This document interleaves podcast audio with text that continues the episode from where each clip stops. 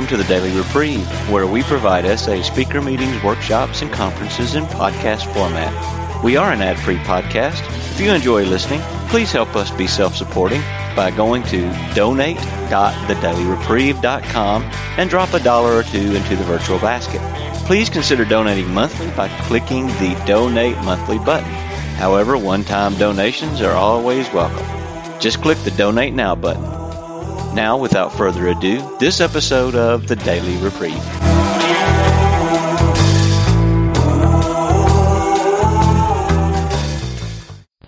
Okay, so welcome back. This is after dinner. So the big challenge for us now is to stay awake. The prime rib was amazing, and I want to thank Neil for some awesome food here, right? Once again. Yeah, thanks. Thank you. So anyway, what we're going to get into is we're going into step 6, but there's a couple things I want to just kind of put a little lid, if you will, on step 5 real quick by reading a couple of things that are in our notes that are stuff from my sponsor that I think is really important about step 5, and so here we go. So he says here, when working with my sponsor, I present my written inventory and we review it together. He can often see a pattern that has previously eluded me. He may point out where I've overlooked selfishness, dishonesty, self-seeking, or in my personal favorite, fear. He may guide me to see the motives that I've hidden from myself. And he is nearly always the one to see where I demonstrated love, courage, or other admirable traits. Remember, these inventories are to identify our assets as well as our liabilities. I try to provide similarly useful feedback with my sponsees. While I am willing to confront denial, dishonesty, or bragging, I also want to affirm willingness, honesty, and courage. I truly believe that in the deepest depths of our disease, each of us has tried to choose the least destructive options we saw at the time. As we learn better options, we do better. I need to let go of my shame for not knowing what I had never been taught or shown, and I need to support my fellows as they learn to do the same. I frequently share an example of my own poor choices to let my sponsee know he is not unique. When my sponsee is finished, I generally ask if there is anything else that he has been too afraid or too ashamed to share. I remind him that we are as sick as our sickest secrets. Once he has taken this step, withholding nothing, we review the 5th step promises from page 75 above, and I leave him alone to take the 6th and 7th step. So I think that was a nice way to finish our 5 work, and so on from here we go into step 6, which says we were entirely ready to have God remove all these defects of character. Now, just to comment on that, if Kevin, you can bring up page 75. It talks a little bit about this, but step 6 is what I like to call a fix-and-to step, and if you're from the South, you know what I mean. If you live in Virginia and someone says, I'm fixing to do something, that means they're getting ready to do something.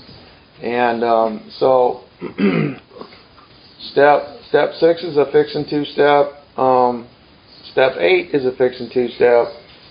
And I think one other is, too, down in the numbers. Step 2 is kind of a fix-and-to step because you're going to do what you're talking about doing in 2 on 3. See? So it's important for us addicts, and especially for alcoholics too, but especially for us sex addicts, to have these fix and 2 steps, because they're talking about doing something pretty serious here, like, you know, I'm going to get rid of all my character defects. Well, what if I don't want to get rid of my character defects? So that's why we have step 6. So you can understand why in the heck it even is you even need to get rid of these character defects. Yeah, we found them all out in 4 and 5, but that's just because I found them all out don't mean I want to get rid of them. Right? That's part of it.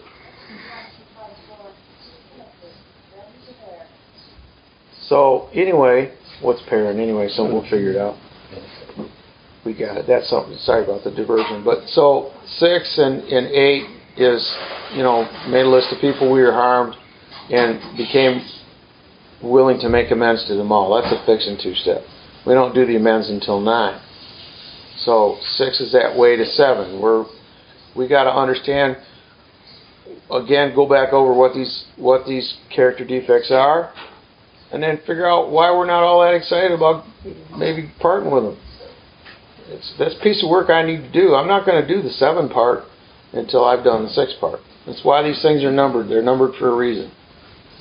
So anyway, going on from there, what reading do we have on this? Well, so we already read the last part of step 5, returning home, and Bill says in his comments that he leaves his sponsees alone to do this, which is an option.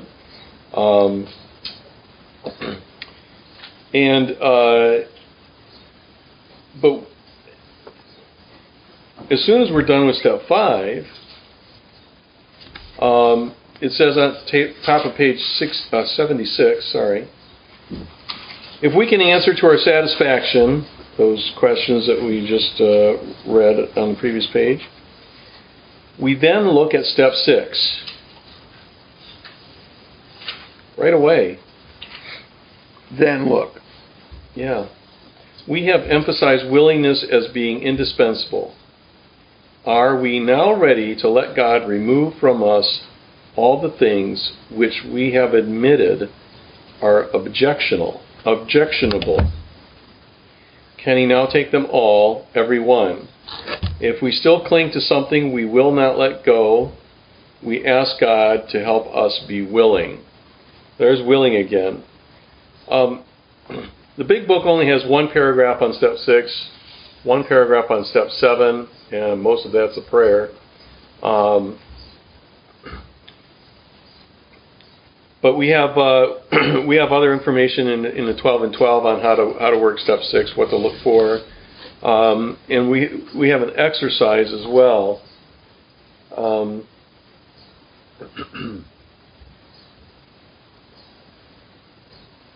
Yeah, so this is an inventory again. Once we're writing inventories, you know, we're finding ourselves putting things down on paper. So this is in the SA publication, Stepping into Action. So this is conference approved, and basically you're running down and listing the defect, and then you're going back to the column next to it, and you're saying this is what my life is like with this defect. And then after that, you write another column, your vision of life without this defect. And then beyond that, what's my affirmation about this? So it lays it right out in front of you, you know, in as much as, okay, this is how my life is screwed up because of the way I'm grandiose, or because of the way I'm arrogant, or because of the way I'm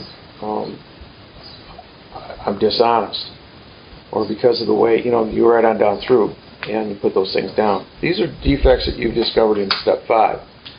My inability to, you know, my self-righteousness keeps me from being able to forgive anybody. You know, I'm not trusting. I'm afraid to trust people. And what does that cause? Whatever it might be, you know. Some of you guys might identify with some of those. Maybe some of you don't. But you know, you make that list and go down through it. So. Let's do those 4 again. Defect, life is life with a defect. And then what? A vision of life without the defect. And then the 4th column is affirmation. So, yeah, and again, you can do this in your spiral bound notebook. Left page, divide it in half. The defect, life with this defect, and on the right page, divide it in half. Vision of life without this defect, and then an affirmation. And again, these affirmations, we did some affirmations in step 2. Do the same thing with these affirmations as well. Mm-hmm. They're kind of a it's a way to reinforce the prayer that we're going to do in step 7, asking God to remove this defect, be willing to, and to be willing to let go of it. This affirmation can help you be willing.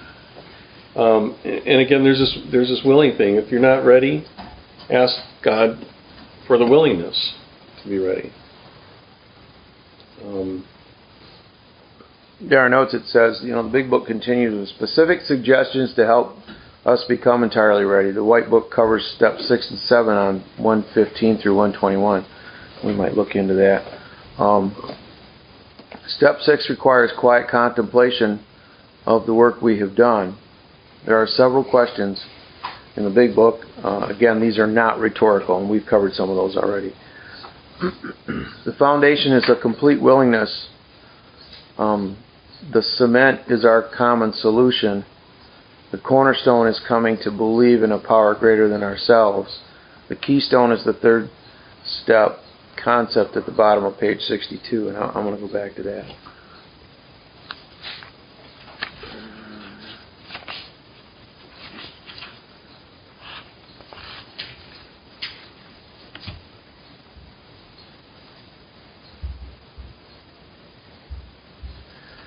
Okay.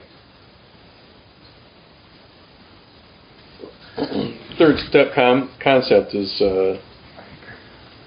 the idea of quitting playing God, letting God be our director. Yeah, it says, first of all, we had to quit playing God. It didn't work. Next, we decided that hereafter in this drama of life, God was going to be our director. He is the principal.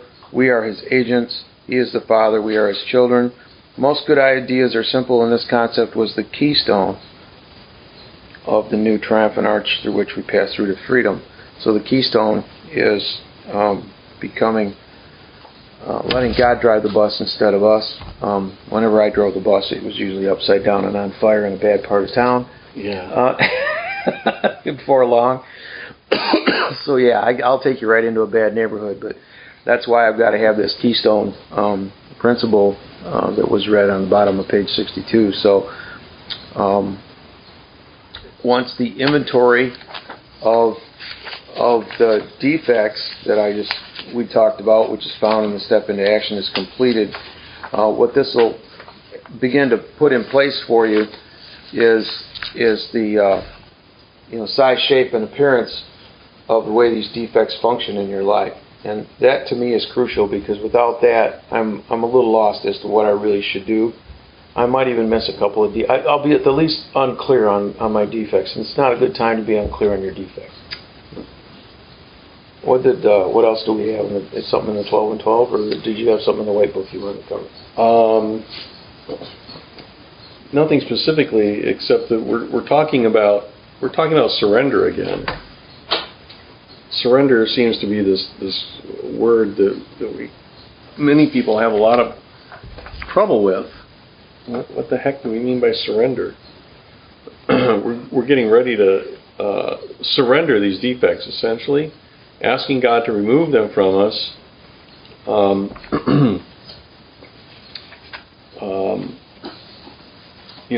God's not going to just remove these defects unless we surrender them. Mm-hmm. I mean, if we're still hanging on to them, God, remove this from me. Oh, you still want it. Yeah, argue for your limitations. You get to keep them. Yeah, that's right.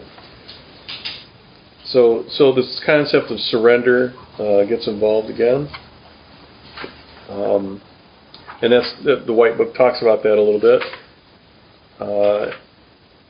This is really a pretty straightforward step. We've got the defects from our fourth and fifth step, that fourth column in the resentment inventory, and anything else that our sponsor might have given us feedback on. When I did the fifth step, Will was driving and I was talking, but he said, there's a red pen there in the glove box, grab the red pen. And right in that right column, the word whatever. It was a defect. In my case, it was expectations. Unrealistic expectations of people. It's a defect. So with the help of our sponsor in step 5, we have that list of defects. We can do this inventory here, just transfer them to another list and do this inventory. I don't know if it makes much sense to do that tonight, possibly later. Because it really depends on having done a good fifth step with your sponsor. If you haven't done that, there might not be a lot that you can identify. Well, not only that, but if you have not done that, don't worry about it. You can make a start on this inventory, but just be prepared to add more things to it, because if you're like me, you're gonna have some things pointed out to you in your fifth step review of your four step inventory that you were just in whatever it is. You were in denial about, you were too close to the forest for the sake of the trees, you've been like this all your life and didn't even know it was such a problem. I mean, there's just stuff. That's why I got to have sponsorship, is I just cannot do this by myself. I can't. It's like giving myself an appendectomy. I'm just fine until they give me that general, and then I'm useless in the OR because I'm out. I mean, that's what it's like to try to self-sponsor yourself in recovery.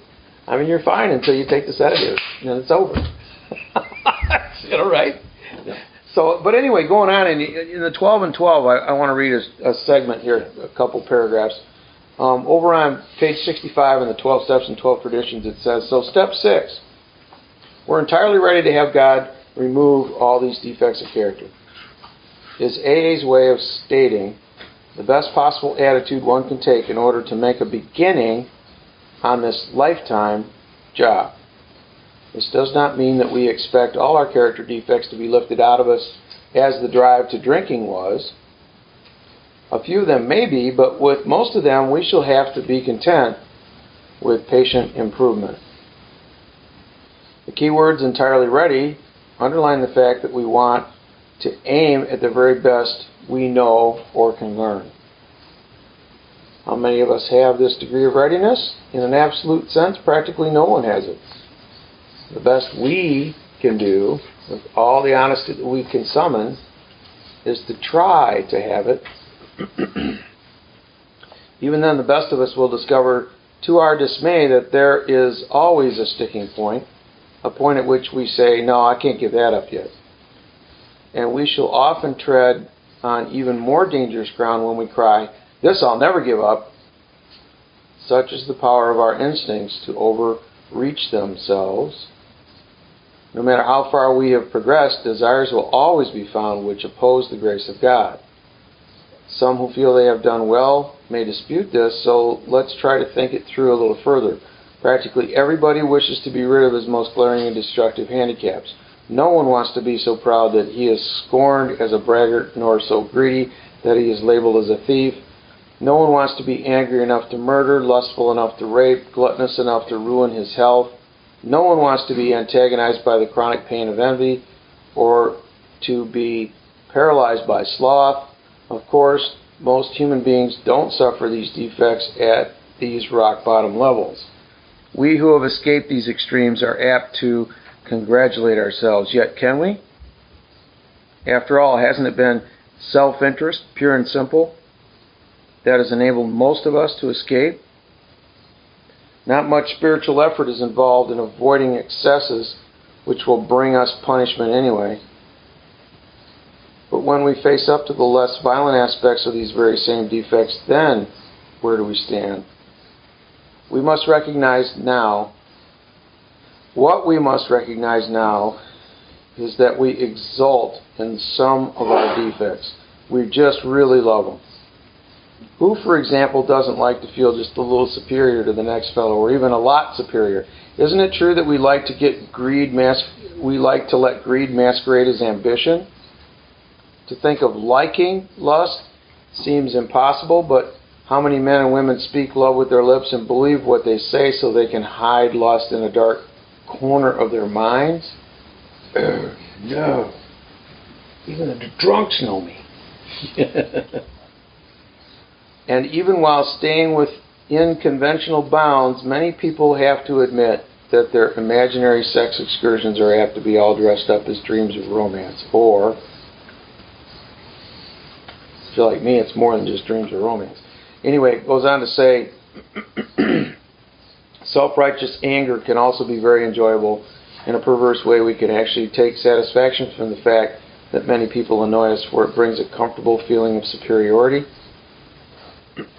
Gossip barbed with our anger, a polite form of murder by character assassination, has its satisfaction for us too. Here we are not trying to help those we criticize, we are trying to proclaim our own righteousness. And it goes on into gluttony and other things. Yeah, so what we're talking about here, if you're observant, in that in the middle of page 66, that paragraph, it points out what we know as the 7 deadly sins. Mm-hmm. Pride, greed, anger, lust, gluttony, envy, sloth. Sloth. Sloth. And then goes on to, as Bob was reading, explain some of the subtle ways that we participate in these 7 deadly sins. My favorite is how often we work hard with no better motive than to be secure and slothful later on. Only we call that retiring. Consider too our talents for procrastination, which is really sloth in 5 syllables. Oh yeah, I love that one. Yeah, it's so insightful. So these are different ways that our defects can manifest themselves, be subtle.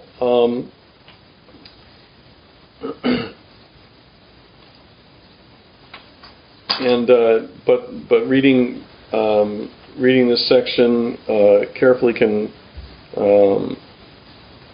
maybe help you realize some of the subtle ways that your defects are being manifested. So another thing that happened to me is the international conventions were in Nashville a few years back, and Kevin and I went down with a couple of other people, I think twice anyway, for sure. Yep. And knowing I was going to be in town, you know, Bill he says, all right, here's the panels you're either going to sit on or lead. And so one of them was on step 6 and 7.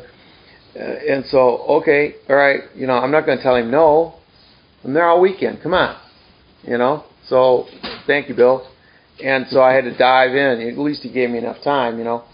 And so I spent a lot of time in the 12 and 12 on 6 and on 7, because that's where the most writing is in the AA materials anyway, around these 2 steps, as we were talking about earlier. So at the end of this chapter, in the block of space at the bottom of the page 69 there, I had written this about it, which was kind of a guide for me in the stuff we were going to talk about in the panel. And it says, change of attitude sufficient to bring about abandonment of self-importance. Abandonment of self-importance that would be placed on our own direction. In other words, abandonment of my own direction. A change of attitude. That's what I'm trying to do. This is me, and it's not written. This is me writing some notes. So I had written that the 6 notes were change of attitude sufficient to bring about an abandonment of my own direction and focus on God's direction. Step 6 directs this change of attitude to focus squarely on our character defects and hone in on getting God to help us remove their governing power in our lives. The crucial part is to do 6 as soon as possible after 5. This step is a cornerstone for the development of humility, which is the essence of step 7. So that's why we have a fix and 2 step, because we're trying to develop humility. The only way I can develop humility is get real with what these character defects are and get real with how come I need to jettison them out of my life. And I don't have what it takes to do that on my own. Because frankly, I sort of like these character defects, some of them. Not all of them. And that's my problem. And whenever I have a problem in recovery, in recovery materials or the stuff I'm being asked to do, I need God and I need a sponsor. And I need the God and the sponsor to help me look at what for, how come, and why my viewpoint is simply just betraying me. And it's just simply leading me in the wrong direction. And it doesn't surprise me anymore that my viewpoint leads me in the wrong direction. I spent a long time going, you know, right when I should have been going left. You know, it's just not new anymore. So I'm not surprised, which makes it a little easier to get around to the notion that, hey, I need to change this. And so what we're doing, again, see how they all build up? That God I got in 2 and 3 helped me through 4 and 5 is now going to help me focus on these defects now. He's going to answer that prayer. You know, help me have the willingness to, you know, get this stuff out of my life. So that's some of the big takeaway on 6 for me.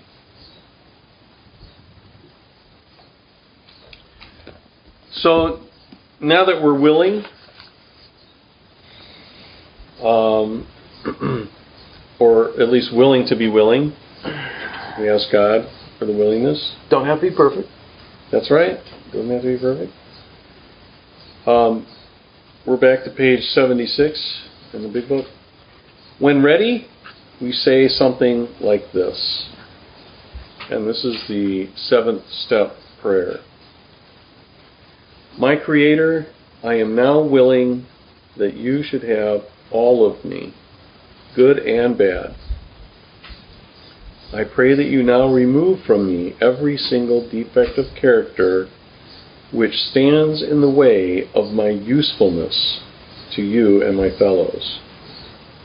Grant me strength as I go out from here to do your bidding. Amen.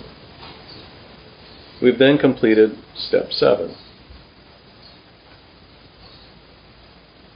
Pretty simple and quick step to do. And again, if you do step 6 right after step 5, you do step 7 right there with step 6, and so in one fell swoop, you know, you've done you've done 5, 6, and 7. And you're ready to get started on 8. Don't want to waste any time doing this. I think more people get hung up in the program, or get stagnant, or stop working the program because they don't do this with enough urgency. They don't get through. Get through these steps as quickly as possible.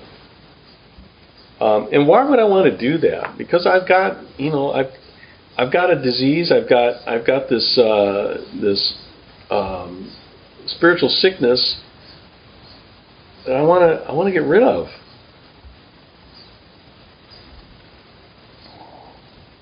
And I want to get the solution working.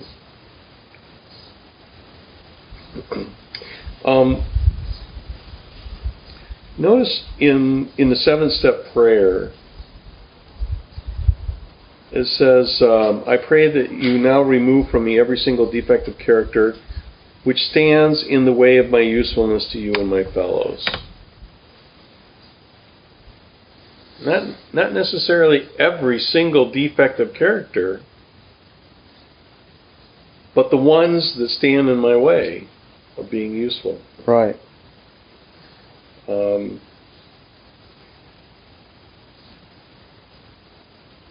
There may be defects that we've identified for ourselves that there may be characteristics of that defect that God can change or mold to be useful. Maybe it doesn't need to be removed completely, but we want to remove those defects which stand in the way of usefulness.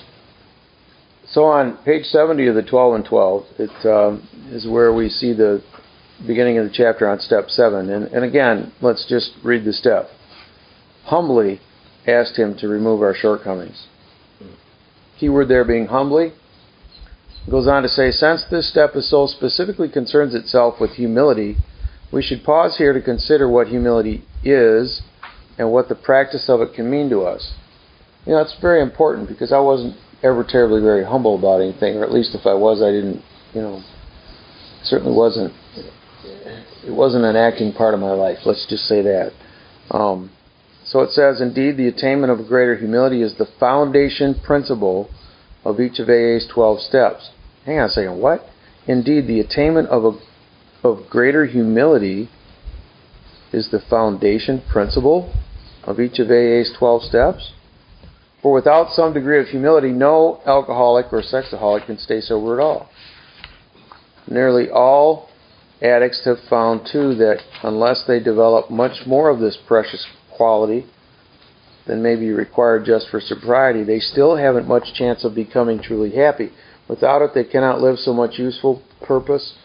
Without it, they cannot live to much useful purpose, or in adversity be able to summon the faith that can meet any emergency. Humility as a word and as an ideal has a very bad time in our world. Not only is the idea misunderstood, the word itself is often intensely disliked. Many people haven't even a nodding acquaintance with humility as a way of life. That'd be me. Much of the everyday talk we hear and a great deal of what we read highlights man's pride in his own achievements. So our dilemma isn't even just our own addiction, it's the world we live in too.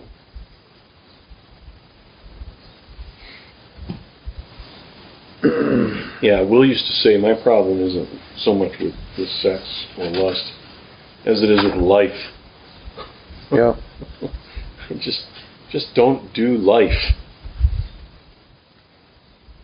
So it goes on to, you know, further discuss this.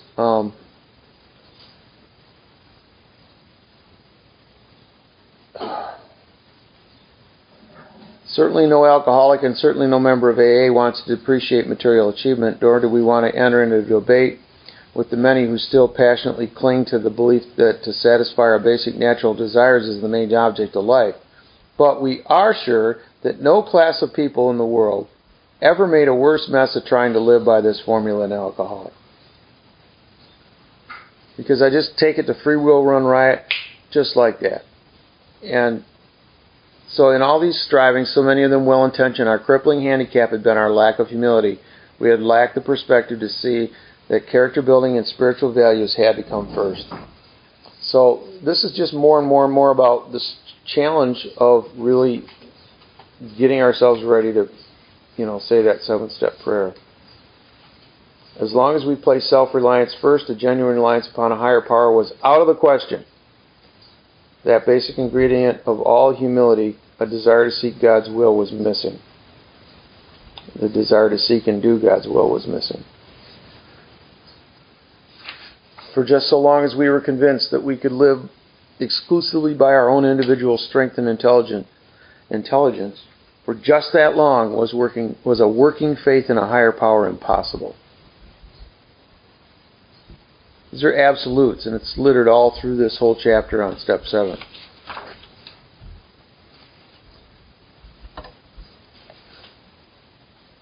During this process of learning more about humility, the most profound result of all was the change in our attitude toward God.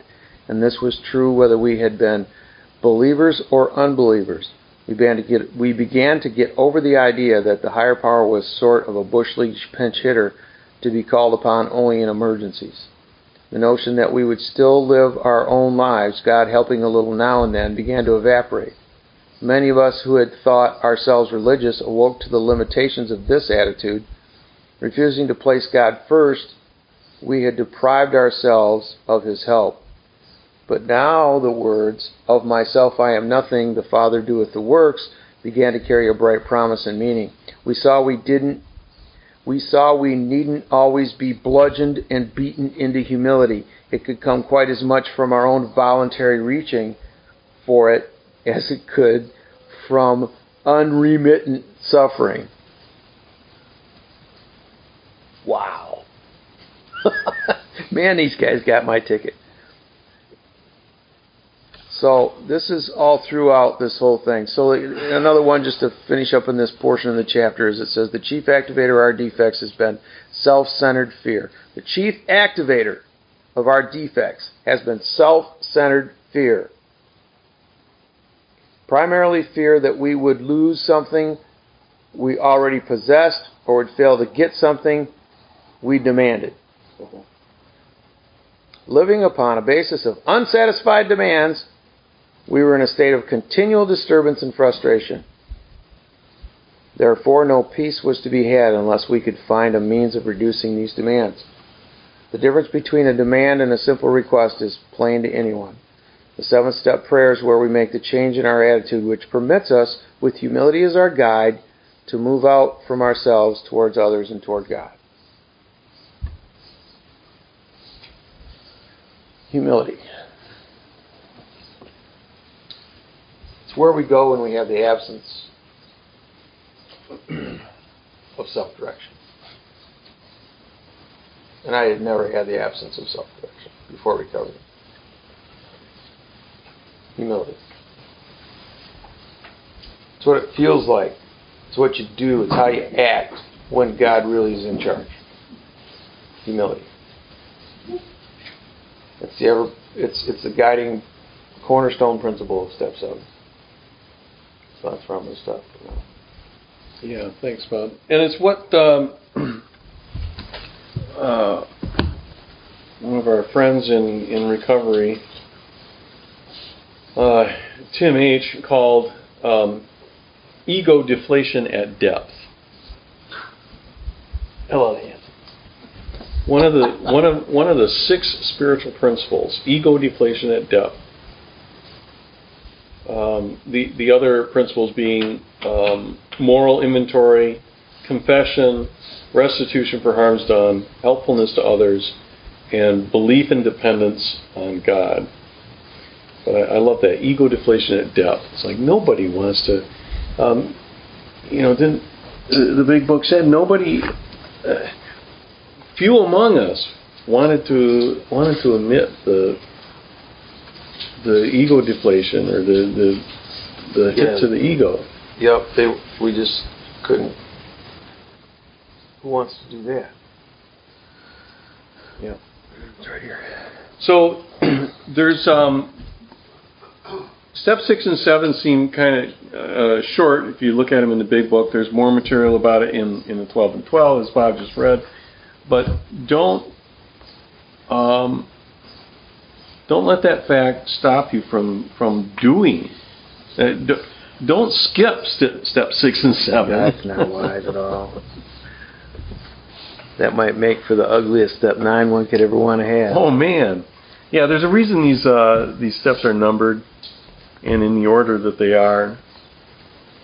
Each step that we do prepares us for the next one. And if we, if I skip step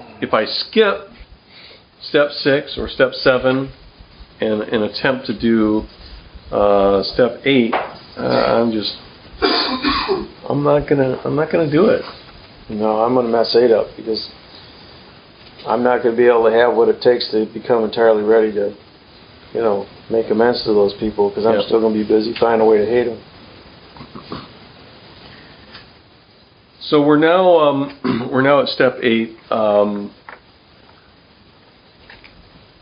Take a quick break. You want to take a quick break or just jump right into this? Why don't you get them started? Let's do that. All right. So step 8. Made a list of all persons we had harmed and became willing to make amends to them all.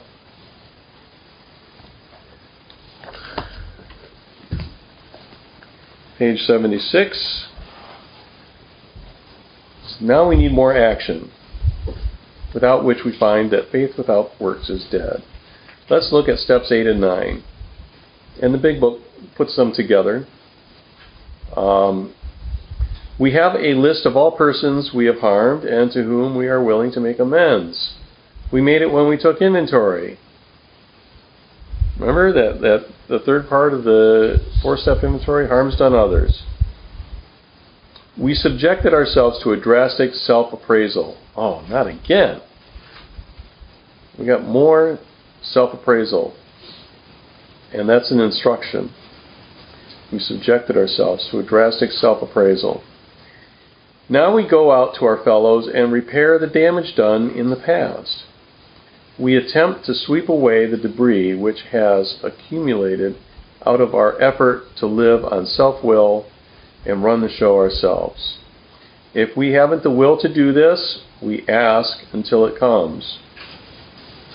It doesn't say who we ask, but I'm assuming we ask God.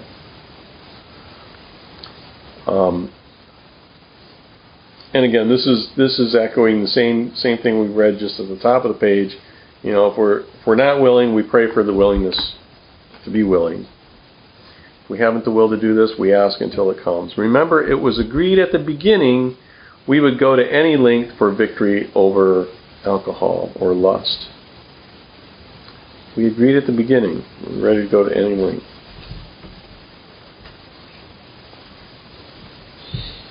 I like how they keep taking us back to our guiding principles on these things. Yeah.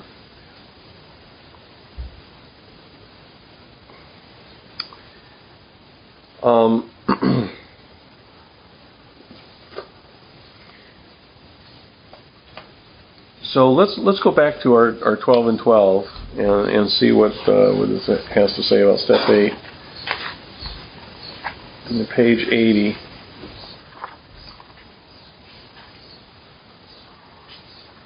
While the purpose of making restitution to others is paramount,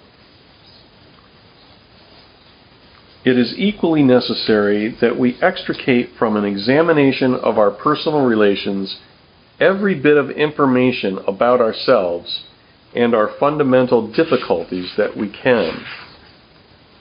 Since defective relations with other human beings have nearly always been the immediate cause of our woes, including our alcoholism, no field of investigation could yield more satisfying and valuable rewards than this one. Calm, thoughtful reflection upon personal relations can deepen our insight. We can go far beyond those things which were superficially wrong with us to see those flaws which were basic, flaws which sometimes were responsible for the whole pattern of our lives. Thoroughness, we have found, will pay, and pay handsomely.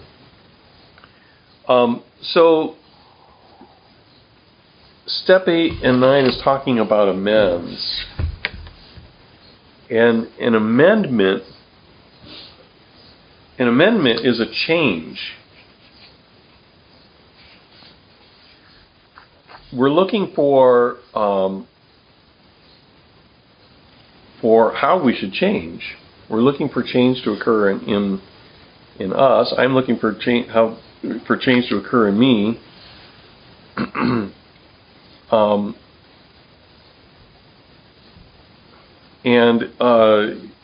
It suggests here in the 12 and 12 that one purpose of working step 8 and 9 is to get as much information we can about me, about my defects, about how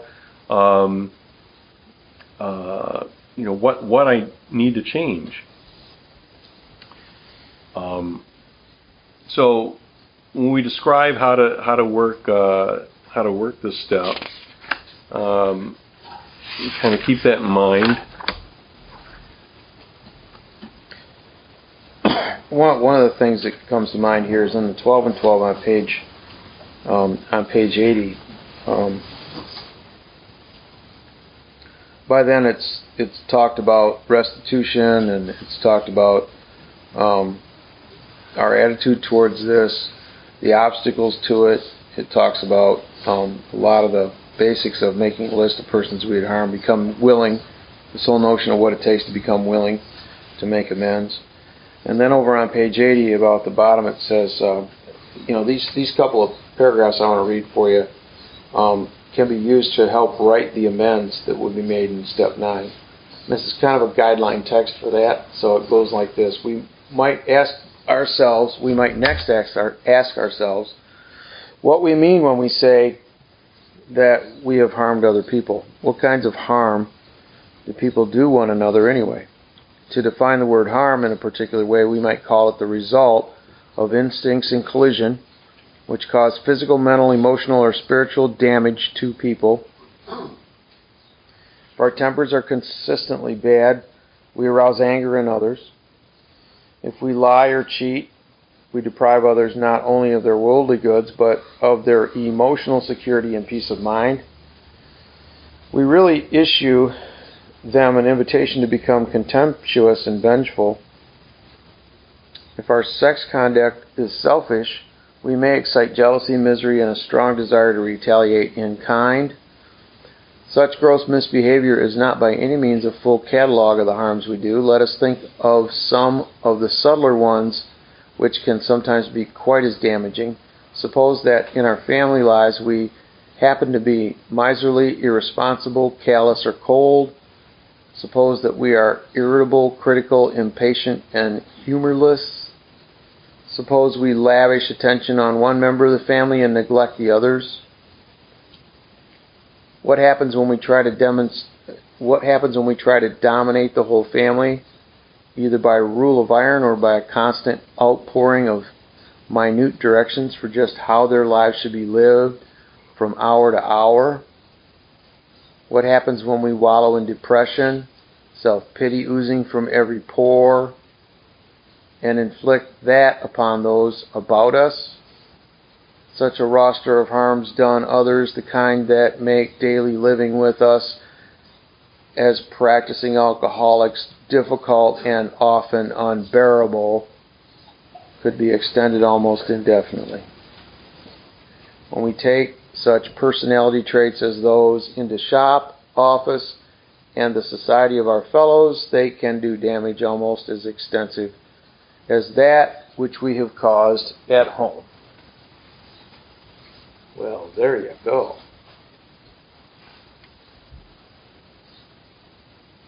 That was pretty telling. Yeah. So make sure you check through that list when you're figuring out how your amends is ought to be written, right? Absolutely. And oh, by the way, you would definitely want to get with your sponsor on that before you roll that baby out there, right? Absolutely. We're going to talk about that. An excellent list of some of the ways that we harm other people. Some in some overt ways and in some subtle ways.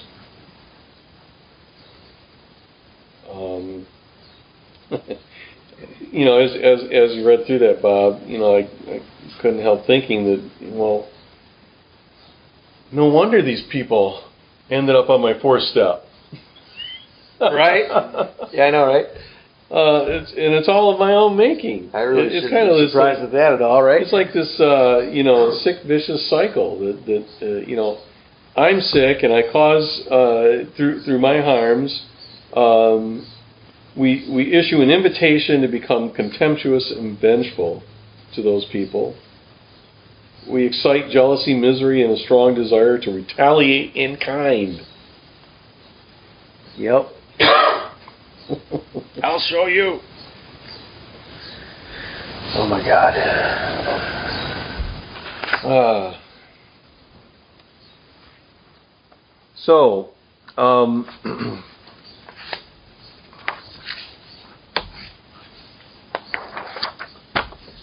One of the things I want to add in here too is from Bill S. He says here, I cannot emphasize too strongly the importance of discussing amends with your sponsor before you contact the person you have injured. The White Book and the Big Book both have excellent descriptions of the purpose and actions of this step. Read them carefully and discuss what you read with your sponsor. So yeah, do not do not forge ahead and contact people that you think you need to make amends to. Even if you think you got this down pat. Yeah, you don't. Give yourself the benefit of a little guidance from your sponsor. Absolutely. After all, you just took this guy through the overexposure to you called your fifth step. The least you can do is call him about the 8th and 9th, okay? Right. And you might be the only human on the planet who thought it was a blessing to hear your fifth step, too. So you ought to really get with him just for that alone.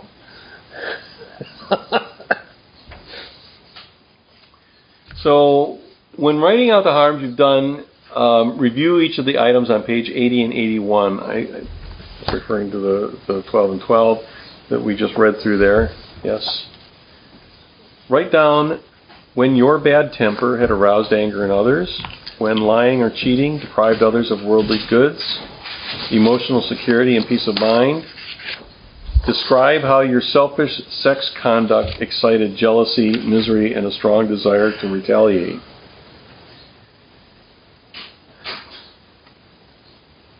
Hadn't we just done that, like in step 4? Doesn't matter. Doesn't matter. Do it again.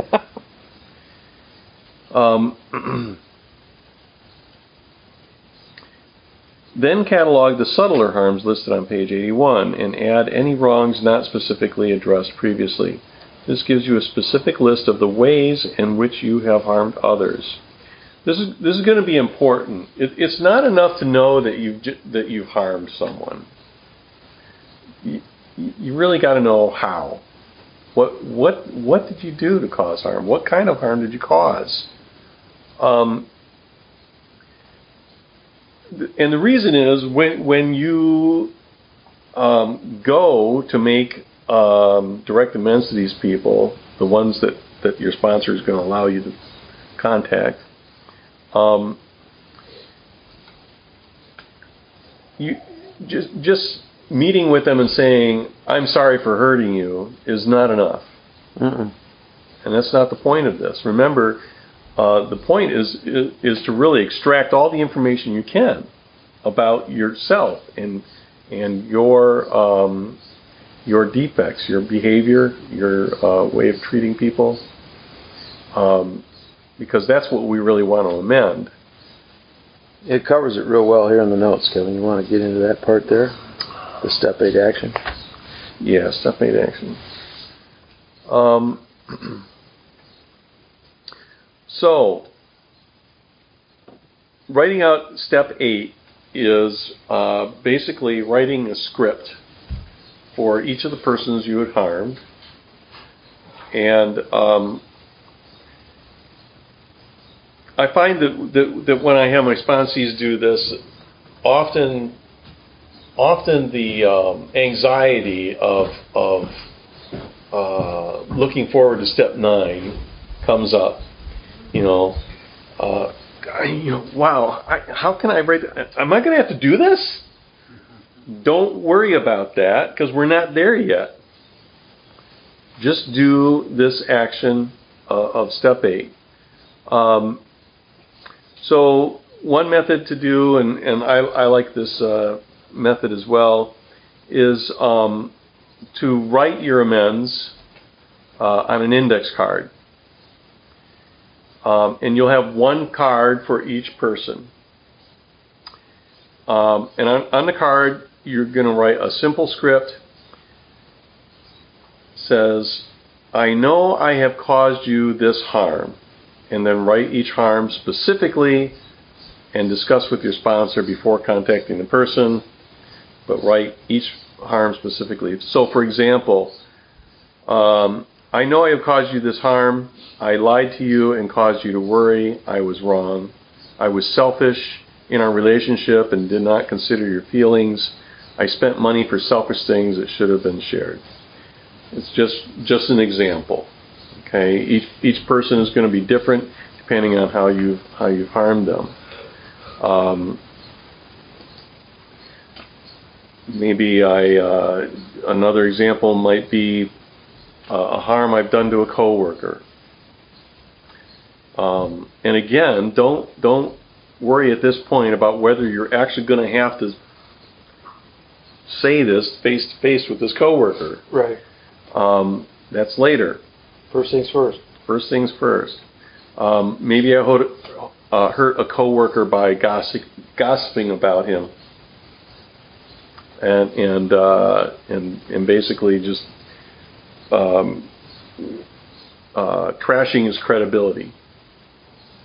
So I know, you know, John Doe, I know I have caused you this harm. I gossiped about you. I told lies about you, and it caused your credibility to be wrecked. Yeah, wrecked, tarnished, tarnished. Yeah, something. I was wrong for doing that. It'd be that simple. Maybe there are other harms that I've done to him as well, but you know that's one example. Then write. So to be very brief about that, you'll still have room left on the card to write this question: are there any other harms I may not know about? Next question: do you need to tell me how any of these hurt you? And finally, is there anything I can do to correct this wrong? Write this on each card, even though those questions are going to be the same on each card. You'll have them there in front of you for each amends, for each person that you owe an amends to, that you harmed. Once you complete this list, meet with your sponsor to discuss your actions in step 9. You will probably be eager to make some of the amends, especially to those you love.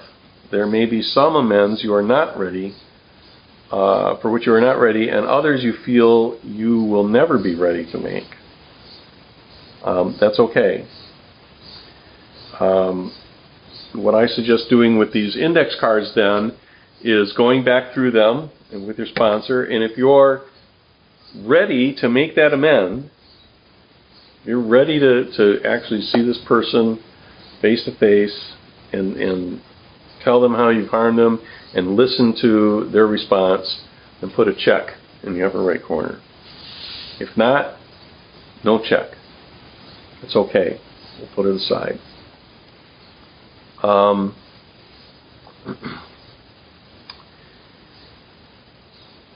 Bill's comments here, and this is really the advantage of us using this script, is you get to hear from not only Bob and I, but from Bob's sponsor Bill, another perspective. We've just left this in here. These are his notes. Bob says, or Bill says, my sponsor suggested that I take the action immediately in front of me and pray for the willingness to take actions in the future which were in line with God's will. As I began making those amends for which I was ready, I became willing to make the more difficult and frightening ones. As I continued the process, I discovered that I was ready to be free of my part with some of those SOBs who hurt me. Finally, I realized that I was willing to make amends to them all. So this is just step 8. We're making the list. And we're writing out this script. And when we come back to this, actually doing this, for those that we actually meet face to face and go through the script, for these questions, you're going to do nothing but listen. Are there any other harms that I may not know about? Shut up and listen. Don't interrupt. Do you need to tell me how any of this hurt you? Shut up and listen. Don't interrupt. And finally, is there anything I can do to correct this wrong? So you may not actually have to come up with what you need to do to make the amends. You may be told. Right. You may not like it. That doesn't matter. You're not going to make any promises at this time, doing this step 9. Is there anything I can do to correct this wrong? Listen. And then as soon after, and remember, and as soon after that event as possible, write it down. Write it down right on that card. I don't recommend actually going in with the card and reading off the card. That's kind of... Right.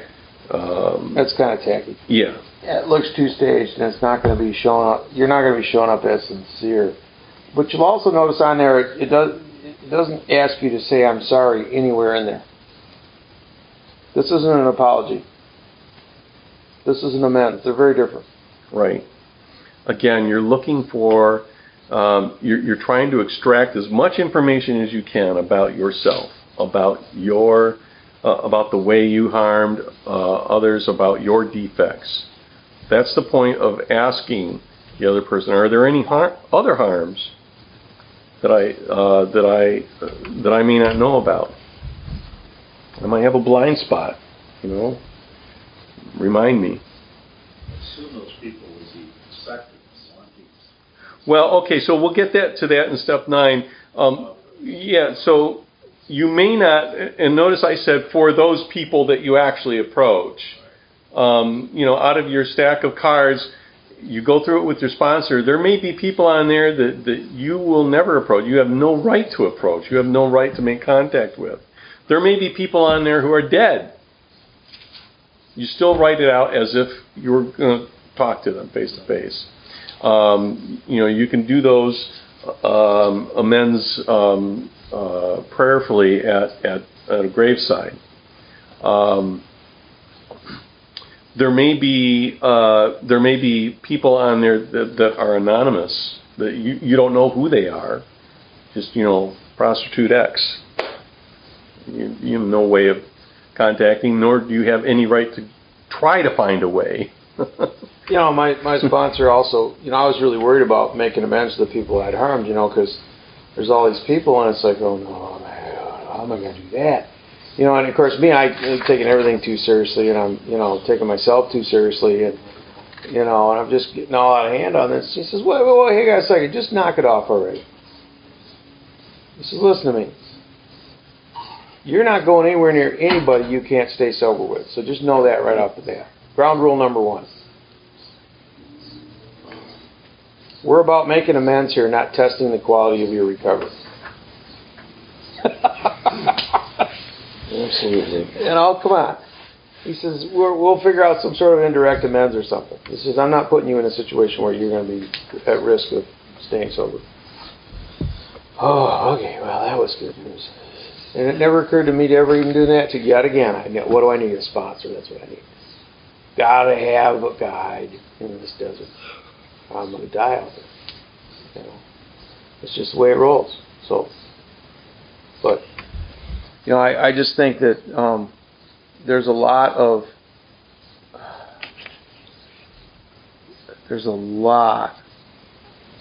really intense emotions around the kind of harm that a sex addict can cause, and some of those kinds of harms seem, anyway, unique to our problem.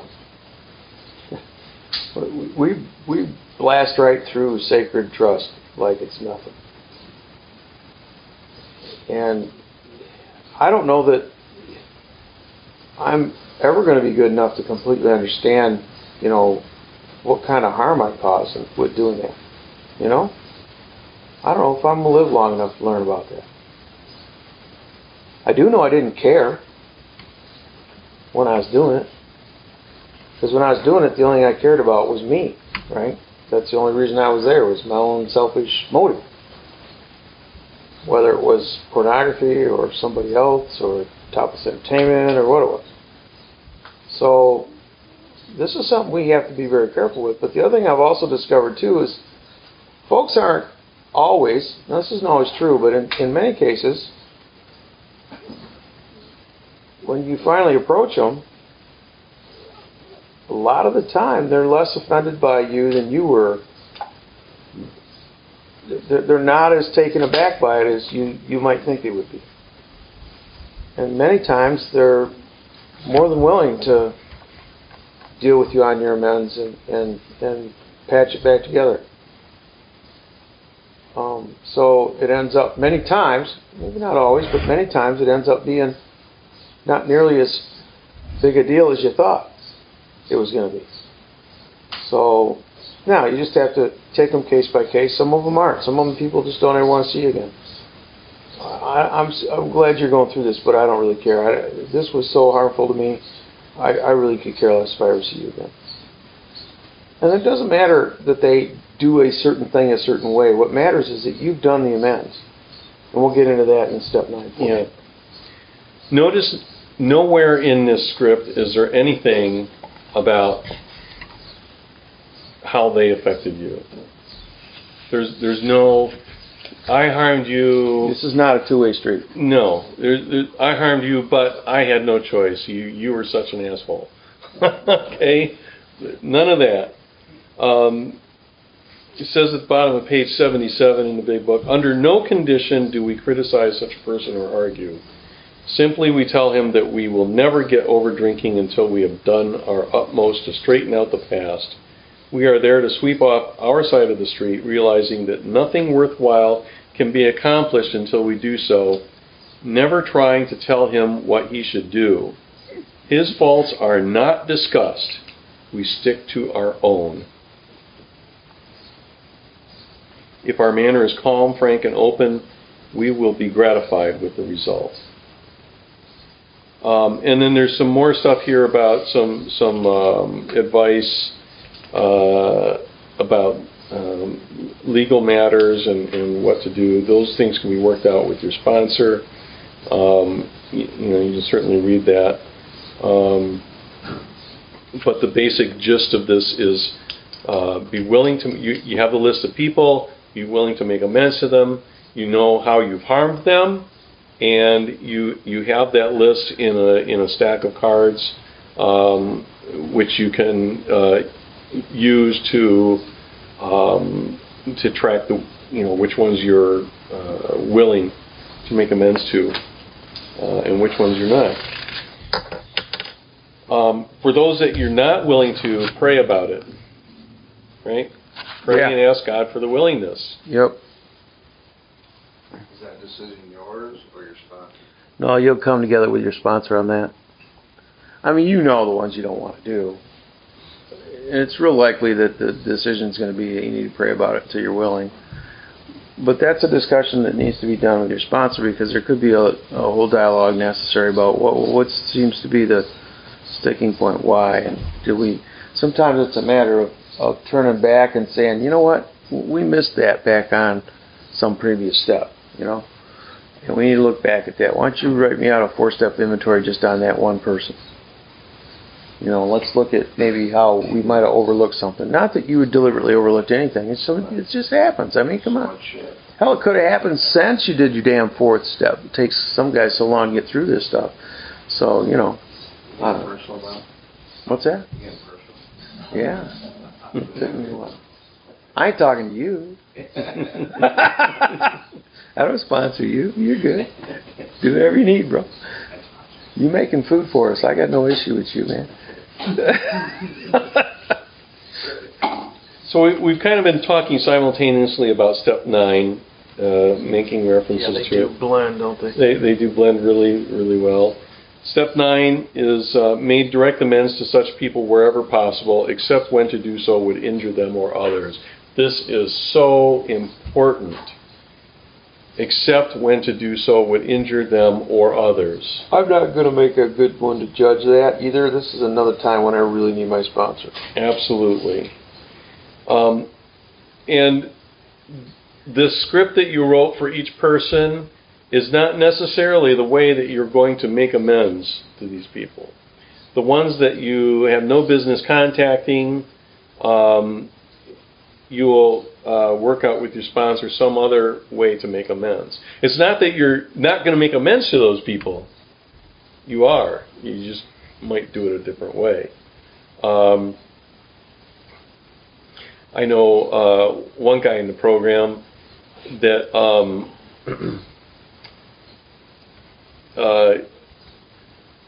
saw a lot of prostitutes, and there's no way he's going to make amends to each one of those. Can't stay sober doing that.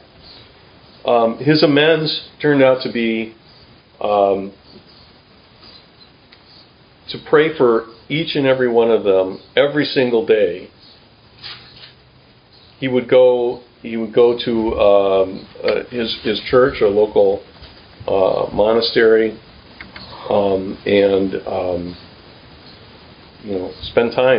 spend an hour there in the morning praying for each of these prostitutes, each of the persons he'd harmed. There's a number of ways to make an indirect amends about stuff like that. When a guy like Kevin's describing needs to make amends around this whole, shall we say, group of prostitutes that he has seen compulsively over a long period of time. There's a number of charities right now, a couple for sure, that exist in the city of Detroit that exist specifically to meet the needs of battered women or sex trafficked women. And anonymous donations can be made to those establishments to further the good work that they're doing to assimilate these women back into some semblance of a normal life and get them out of that cycle. Some of it's sex workers, prostitutes, some of it's a number of different things. So there's this need that exists in our society that's being catered to with, in a good way by charity, and you can support that kind of a charity. That's a nice way to do an indirect amends for somebody like Kevin was discussing here. So. One amends that I made to a group of people. So, group of people I had harmed is basically just quote unquote models in pornography, and perpetuating the culture of the hatred of women by men, or the objectification of women by men. Basically just, making life miserable for a whole bunch of people. By enabling. Well, yeah, just by consuming pornography. Yeah, exactly. So one year at Christmas, my family took on a family in need to buy Christmas gifts for them, and we were given. This was kind of anonymously, but we were given a list of gifts needs that this family needed. And we were given the gender and age of the kids, and it came to me and my wife to buy gifts for a teenage girl, and so we're out shopping, and one of the items on the list was jeans, pair of jeans, Something simple as a nice pair of jeans to wear. And I happened to call my sponsor, Will, and just to talk to him and say, I'm out shopping for this family need for Christmas, and he says, oh, and he found out, he asked about it, and I told him that we were responsible for this young lady. He says, oh, Kevin, that's wonderful. Here's what you do. Teenage girls love jewelry. And it doesn't have to be expensive. It can be costume jewelry, just jewelry. And so go buy some jewelry and stuff the pockets with the jewelry. She says, you're going to make that girl's Christmas. Isn't that cool? You would have never heard that. I would have never thought of that. No, that's why you talk to your sponsor.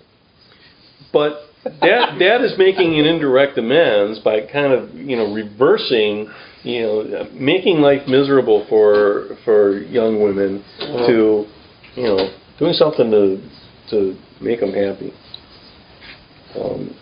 So you need to discuss this stuff with your sponsor and talk about it and come up with some creative ways sometimes for those that you just can't Make direct notes. So you used to get off the phone with him too and say, "Where does he come up with this shit?" Yeah.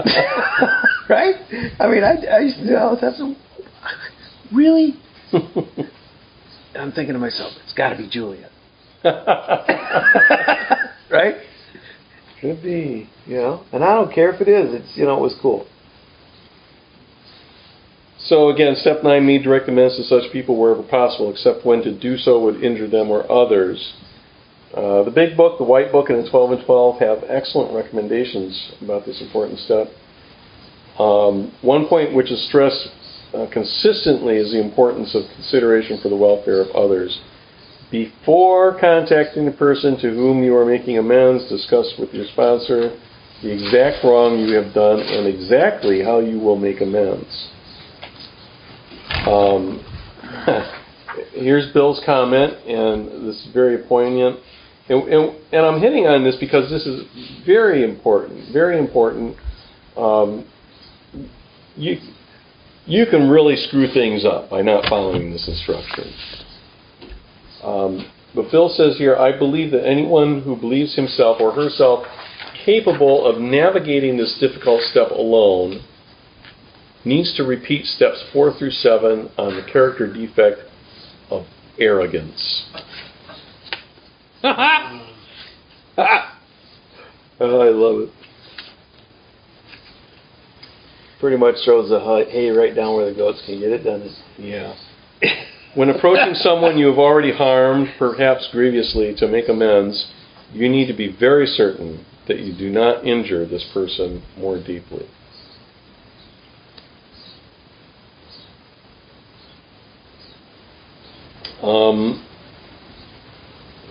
How much more of this do we want to cover?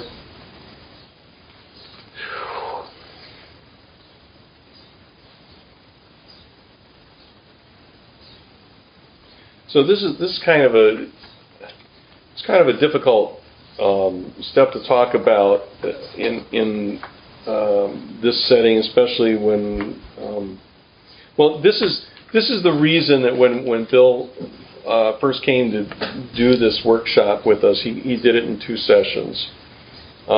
He came one time and we talked about steps 1 through 5.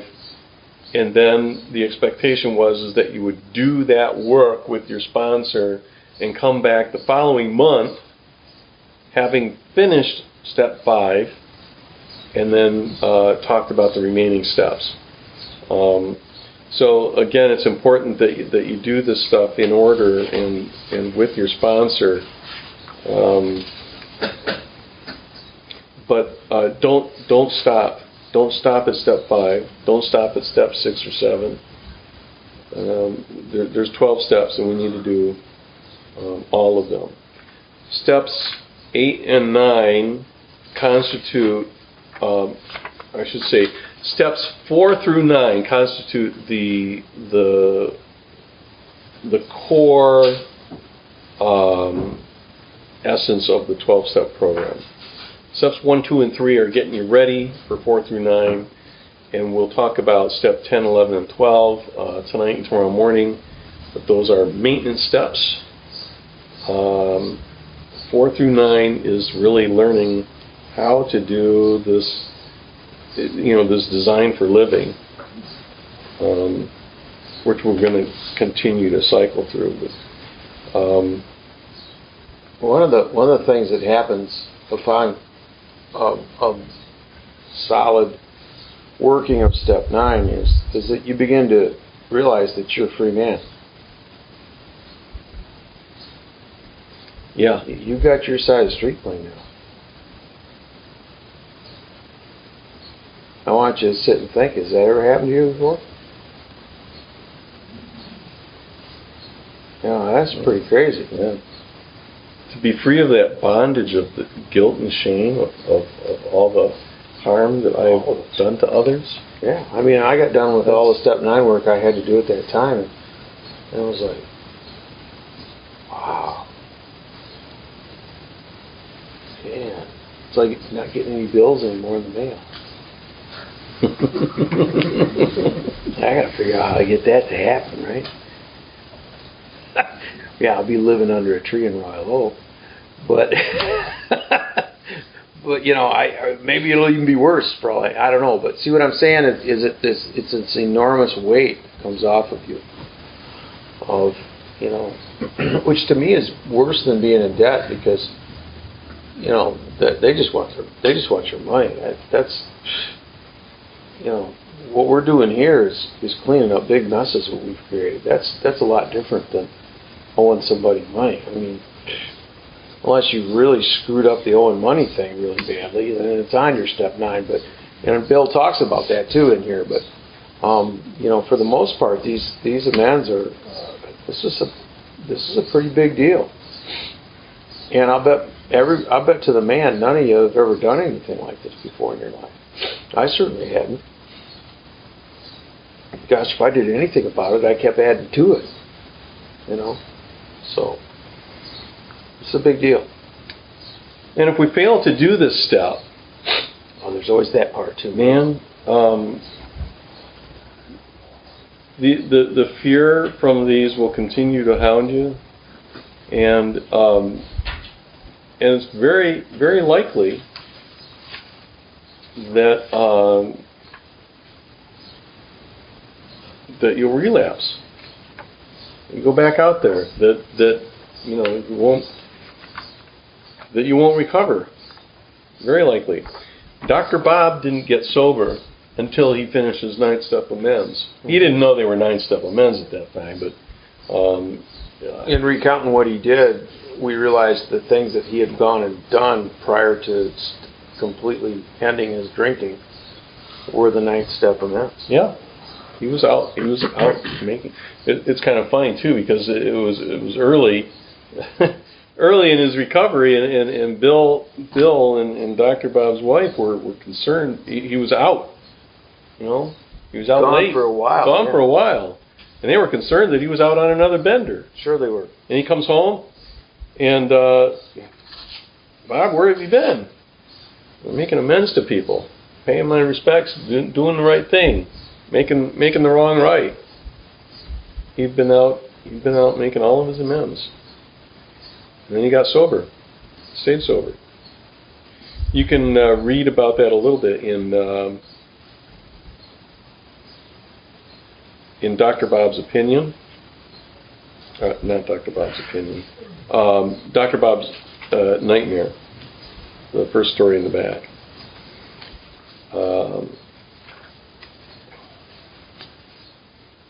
He talks a little bit about his story. So don't skip this step. Don't try to dodge any of the consequences just to save your own tail. But by the same token, don't be reharming others. You're not doing yourself any favors by overlooking this. Okay, so that concludes step 9, and I think we'll take a break now and come back and talk about step 10, and that will conclude the day with step 10, and then tomorrow we'll cover steps 11 and 12.